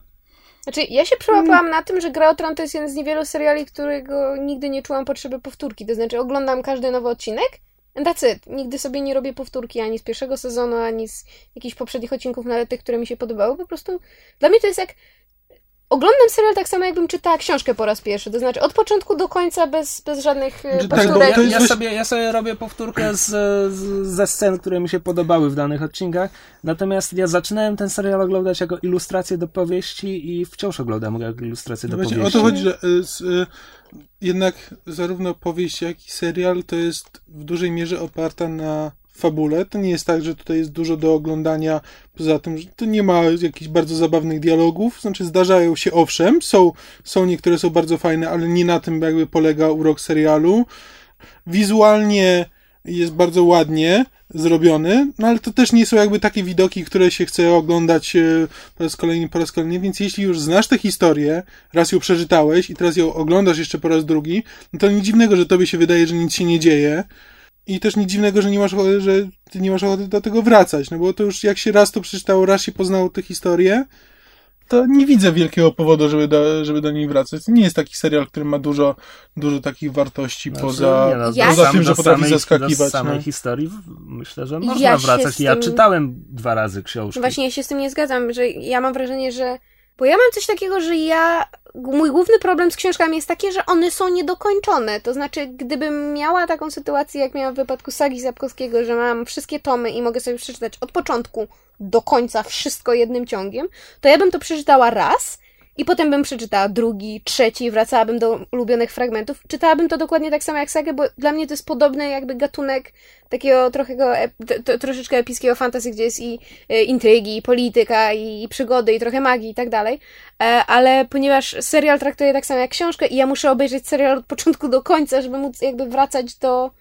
Muszę najpierw dobrze poznać świat, żeby wiedzieć, co jest moim ulubionym jakby momentem, kto jest moim ulubionym bohaterem, zwłaszcza biorąc pod uwagę, że część z nich już zginęła i giną systematycznie. Więc jakby muszę poznać całość, zanim będę mogła się cofać i oglądać ulubione fragmenty. Pamiętam, jak Kamil zaczął czytać kiedyś książki. y, Ja już byłem tam po trzecim, czy Oho. w okolicy czwartego tomu. I Kamil. Nie pamiętam czemu, nie pamiętam o co dokładnie, ale pytałeś mnie coś a propos. Nie, to nie było na zasadzie, a co się potem dzieje z, ale było jakieś takie pytanie związane z Kalem Drogo. I ja, tkwiąc po uszy w tej trze- trzeciej czy czwartej książce, chwilę zajęło, zanim sobie przypomniałem, o kim mowa. Who the fuck is Khal Drogo? Czy właśnie, a na tym to, to prowadzi do e, czegoś, nad czym się zastanawiałem ostatnio, bo też wielokrotnie, jak właśnie rozmawialiśmy o grze o Tron, to w serialu jakby zdecydowanie wyraźnie nakreślone są relacje między postaciami, czy e, ich motywacje, e, że na przykład związek, e, związek Johna Snowa i, i w książce nie wiemy, nie mamy pojęcia, czy ktokolwiek kogokolwiek w tym związku kocha, czy to jest, czy tam są jakiekolwiek prawdziwe emocje i nie wiemy tak naprawdę, co oni sobie myślą. W, e, w serialu jest to wyraźnie, wyraźnie wszystko nawet powiedziane, nawet jeśli nie pokazane, to powiedziane i tak jest, e, tak jest z wieloma, I że mamy nakreślone coś, to motywacje. Coś mówi o prozie Martina, bo Ona jest wydawałoby bardzo się, że, wbrew że w książce, która ma 700 stron i jest opisana z perspektywy konkretnych postaci, to on jednak by głębiej wszedł w te Ale postaci. właśnie, poczekaj, bo właśnie to jest, to jest to, nad czym ja się zastanawiałem, czy to na pewno jest jakby wada tych książek, bo, bo to może być nawet świadomy zabieg, że to jest po prostu coś, co my sobie, my sobie możemy dopowiedzieć. Możemy jakby na, na to nałożyć, że ja czytając te, czytając te rozdziały y, z Johna Snowa i Grit, no to zakładałem, że jednak oni mimo wszystko, y, że mimo wszystko tam jest jakieś prawdziwe uczucie między, między nimi, a, y, a John jest trochę rozdarty między tą lojalnością do Straży. I ja sobie, ja sobie to wszystko dopowiadałem. Ktoś inny będzie to czytał i będzie uważał, że nie, to nie ma szansy, John Snow no, na pewno tylko udaje. A w serialu mamy to podane wszystko na tacy. Tak, E, ale jeśli chodzi o e, relacje pomiędzy postaciami, to moim zdaniem jest zaleta serialu, że one są żywsze i że tam Tak, czuć emocje. Znaczy, w serialu to by nie działało. W co- serialu to, co takie w serialu podanie... się nie sprawdza, to jest kiedy machinacje i spiskowanie postaci zostaje podane na tacy w serialu. Mhm. I Mhm. ja krytykowałem to już wielokrotnie, Przy ale ten tak, tak. Littlefinger, który wykłada swoje motywacje swoim prostytutkom, czy w, w dziesiątym odcinku zeszłotygodniowym mamy tę scenę e, z Walderem Freyem i Boltonem, którzy tak. zaczynają wspólnie złowieszcze rechotać na koniec sceny. To było koszmarne. Te, te. To dla mnie trochę zarżnęło Boltona, który on nie jest tak naprawdę do końca, znaczy on nie jest zły, jego po prostu absolutnie nie interesuje nic poza nim samym, czy to jest złe? nie, ale chodzi mi o to, chciałem porównać książkowy Bolton tak naprawdę niczym się nie różni od książkowego Tywina Lannistera. Mhm. A tutaj jednak Tywin robi złe rzeczy, tak szczególnie, że ale to... on robi to dla rodziny, a Bolton robi złe rzeczy, ale robi je dla, wyłącznie dla siebie. Jakby bardzo fajnie, że e, jest e, verbatim przeniesione z dialogów z książki to pytanie Tywina e, do, do Tyriona w ostatnim odcinku. Wyjaśnij mi, czemu bardziej honorowe jest zabić 10 tysięcy ludzi w bitwie niż kilkudziesięciu na, na weselu. To jest fantastyczne pytanie, które świetnie pokazuje, kim jest Tywin. I on, on jakby zyskuje w serialu, tak jak w poprzednim sezonie zyskiwał dzięki scenom z Zarią dopisanym Mhm. do serialu. A Bolton traci. E, Stanis traci w serialu, Tak. bo z nim robił bardzo Znaczy, dziwne że- rzeczy. sce- Scena z Boltonem i Freyem przede wszystkim jest tak zupełnie niepotrzebna, no ponieważ on już zakończył dziewiąty odcinek właśnie mówiąc, że Lannister send their regards, e, no to wiemy, że za tym stoją Lannisterzy. To po co potrzebujemy jeszcze kolejną scenę, w którym nam wyjaśniają pokazać- dokładnie, co dostali od tych że, Lannisterów. zwłaszcza, że w serialu to jest jeszcze podkreślane właśnie rozmową Lannisterów o tym, co się Tak, wydarzyło. e, p- tylko dowiadujemy się tylko dokładnie, jakie tytuły dostał każdy z nich i co dokładnie dostali od tych Lannisterów. Po co? Znaczy, Komu to jest potrzebne? Trochę, trochę to pokazuje historię Waldera Freya i czemu on miał tak na pieńku I trochę z, pokazuje e, charakter z Robem i, i jego ludźmi. Boltona, moim Ale przede wszystkim ta scena jest tam po to, żeby em, podbudować ten odkrycie, ki, kim jest człowiek torturujący Teona. Bo ta scena kończy No, się okej. tym, Tak, tak. a Ramsey Ja robi zawsze- rzeczy po swojemu. Dobra, ja zawsze o tym zapominam, bo ja wiem, kim jest ten. No kim tak, jest ale, ale w serialu to był to Tak. dopiero teraz to No jest tak, tak, odkryte. tak. Swoją drogą scena z kiełbaską była. tak. Co? To? Nie. Masz mnie za dzikusa? Piękne. Park sausage. W tym sezonie zarżnęli Stanisa dla mnie. Nie w końcówce, on gdzieś w środku sezonu Na moment jakby się Znaczy- poprawiło. Właśnie, mi, był taki moment, kiedy ja już myślałem, o Boże, to już koniec Stanisa, że to już e, moment, w którym on e, e, łapie Melisandrę praktycznie za tyłek i mówi, żeby mu zrobiła e, tak, dziedzica. tak, dokładnie to. E, tak, i wtedy zachowuje się po prostu jak stary, napalony dziad. E, I to przez moment nie zabiło Stanisa. Potem wprowadzili jakby też jego córkę, wrócił e, Davos jakby i ja cały czas ja to Potem sobie to próbuję trochę. tłumaczyć, bo chcę, chcę uratować trochę Stanisa, bo ja go zawsze w książkach lubiłem. Mimo wszystko to była, e, z, to była postać, która, e, e, którą szanowałem w książkach, może tak? Tak, bo jego nie da się E, lubić. Nie da się go lubić, tak, ale jakby rozumiałem e, jego motywację i w pewien sposób szanowałem to, co robi. E, Tutaj w, e, w serialu to jest bardzo trudne, ale właśnie, ale staram się traktować jakby Stanisa jako taką pustą kartkę, a za jego sumienie e, mamy Melisandrę, Davosa, jego żonę, no i jego córkę. No jakby te, te wątki jak na razie dosyć mało, znaczy z, tą, z córką i z żoną na razie się przewinęły tylko raz. I jego żonę w serialu, że tak powiem, też podkręcili do 11 A, No, na skali 0,10. No i tak. Trzymać synków w słojach. No, ale w każdym razie, ale właśnie traktuję to jako taką rozszczepioną osobowość na jego doradców. zresztą E, był rysunek, gdzie właśnie przecież ten ostatnie ujęcie Stanisa, które widzimy, gdzie Melisandra stoi z jednej strony, a Davos z drugiej, to tylko Melisandrze domalowali różki, Tak. Stanisowi aureolki i skrzydełka. No po prostu ja miałem dokładnie to samo skojarzenie. podsumowali całą scenę. No i równie dobrze mogli mu siedzieć na ramieniu i tak, szeptać do dokładnie. ucha. dokładnie. Nie pamiętam, jak to było w książce. Ta ostatnia scena z, z nimi, kiedy Stanis skazuje go na śmierć. W książce, ja sprawdzałem na wiki, w książce to było tak, że on wyciągnął, e, wyciągnął miecz, żeby samemu go zabić. To nie to, że on go skazał i ten, tylko wyciągnął miecz, e, żeby go zabić i w końcu Davos go przekonał. Ale Melisandrę wcale nie namawiała go do Wiem, wiem, że, uratowania. wiem, że Melisandre nie miała z tym nic wspólnego. Po prostu chodzi mi o to, że jeśli Musiał on, w serialu, wyrok na miejscu. jeśli on w serialu wydaje na niego wyrok, jakby książkowy Stanis nie zmieniłby zdania. E, Tak, o tym samym myślałem. No ale właśnie, ale on nawet, ale on nawet nie chciał zmienić zdania, bo tam jest taki moment, kiedy on już tak naprawdę, ale już wydałem wyrok, on nawet chyba, chyba mówi coś takiego, czy nie, nie pamiętam, czy dokładnie tymi słowami, że już wydałem wyrok i dopiero Melisandrę, jak się za nim wstawia, to, Tak. no ale Melisandrę była jakby z, od początku wiemy, że Melisandra jest w stanie nim sterować e, w dowolną stronę, więc no jakby to ma wewnętrzną logikę, może tak. Muszę powiedzieć, że Melisandra staje się powoli jedną z, może nie moich ulubionych postaci, ale postaci, które mnie jakby nieodmiennie fascynują, dlatego że ona w scenach ze, ze Stanisem i jakby w kontekście e, e, scen z nim i tego jakby do czego ona próbuje go, go doprowadzić jest postacią szalenie e, jakby negatywną i antypatyczną i w ogóle nie można jej ani szanować, ani współczuć, ani nawet jej kibicować, ale we wszystkich innych scenach jakby i z, z samym Davosem i wcześniej z, z Gendrym właśnie przy jak jak zabierała go z bractwa i jak z nim rozmawiała na statku, miałam jakieś takie wrażenie, że jest coś o Melisandrze, czego jakby nie wiemy, a co tłumaczy, dlaczego ona jest jaka jest i nie jest to tylko aspekt religijny tego, że ona jest tą kapłanką tego czerwonego Boga, że jest coś takiego w tej postaci,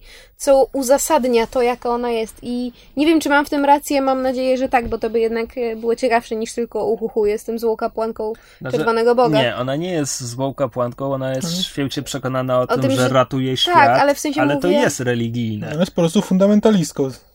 Tak, tylko, no, nie wiem, miałam jakieś takie właśnie przede wszystkim w scenach między nią a Gendrym, że z jednej strony wiedziałam, że ona nim man- manipuluje, a z drugiej strony miałam wrażenie, że to nawet nie jest to, że ona jest święcie przekonana o swoich racjach, tylko że ona jakby Czy, Ona ale- jest święcie przekonana o tym, że świat się skończy, jeśli jej Bóg temu nie zapobiegnie i robi tak. wszystko... Czy, tak, ja rozumiem o czym mówisz, ale chyba w, nawet w książce nie ma tutaj wiele postaci, których e, motywacja jest tłumaczona jakoś ich historią. Po prostu te postaci Nie są mam- jakie są. mam wrażenie, E. że to jest kwestia tego, jak, jak e, grają aktorka, czy po prostu jak, jak, jak te sceny e, ja odebrałam osobiście, bo po prostu ja, zresztą wiecie, że ja mam pewien konkretny stosunek do w ogóle religii i, i zwłaszcza e, fanatyków i takich właśnie fundamentalistów i na początku właśnie taki sam stosunek miałam do, do, do Melisandry, no bo właśnie to był, to był ten najgorszy rodzaj, prawda, ślepej e, religijności, której ja nie znoszę, a właśnie w tych paru scenach z, z Gendrym i między nią a Davosem miałam takie uczucie, że jest w niej coś jeszcze oprócz tej religijności i to mi właśnie się spodobało.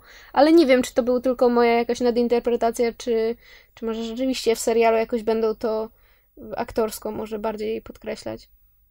No. A Mam jakieś słowo na podsumowanie sezonu, Eh, żeby zamknąć to? eh, E, takie tak? słowo mam. Znaczy, dla mnie, dla mnie był... Przynajmniej w porównaniu z drugim sezonem na przykład, żeby tak, w ten sposób. Znaczy, serial jest nadal dobry, ale mam wrażenie, że jest bardzo powolna, bardzo e, taka e, płytka, ale jednak tendencja spadkowa. Tak, dla mnie jest płytka, ale tendencja zwyżkowa. No, ale Znowu książki. znam książki i, i to jest... Ja was pogodzę, bo dla mnie jest Czekaj. to ten sam poziom. ale, ale dla mnie nawet chodzi dokładnie o to, o co mi chodziło w książkach, że pojawiają się nowe postaci, ciekawe postaci i te, które już znamy, pokazują się z innej strony i dlatego postaci robią się dla mnie ciekawsze. Mhm. Nawet jeśli fabuła grzęźnie, chociaż ona tak naprawdę grzęźnie dopiero w czwartej i piątej książce, Znaczy, także jeśli myślisz, że jest spadek, to przygotuj się. Mhm. Brace Rzeczywiście jakby yourself trzeci- for winter is coming. Trzeci sezon jest trochę bardziej statyczny, że jakby w drugim sezonie było więcej podróżowania i przenoszenia się z miejsca na miejsce. Tutaj wszystkie postaci są mniej więcej siedzą na dupach. e, W, tam, gdzie zaczęły sezon, to tam go kończą mniej więcej. Nawet No- no i- Daenerys no i drugi- kończy tam, gdzie zaczęła, No i teoretycznie. No i drugi sezon zmierzał do konfrontacji fizycznej, wojskowej na polu bitewnym. Wiadomo było o co chodzi, było pytanie, która strona wygra. A tutaj mamy zmyłkę. Twórcy próbują nas przekonać, że znowu chodzi o to samo i że tym razem to Rob będzie uderzał swoimi armiami, ale wszystko zostaje rozwiązane Tak jak zostaje rozwiązane, tak? parę listów i po sprawie. Ojej. Słuchaliście podcastu Myszmasz. Możecie nas znaleźć na myszamovie.blogspot.com Oraz marvelcomics.pl Podcast nagrany został w studiu Kobart. www.kobart.pl Jeśli macie jakieś komentarze, pytania albo sugestie, jesteśmy także na Facebooku. Podcast Myszmasz dostępny jest także na iTunes. Jeśli wystawicie nam ocenę, będziemy szczęśliwi jak żubr, co występuje w puszczy. Jak wilkor w zagrodzie. That's just me.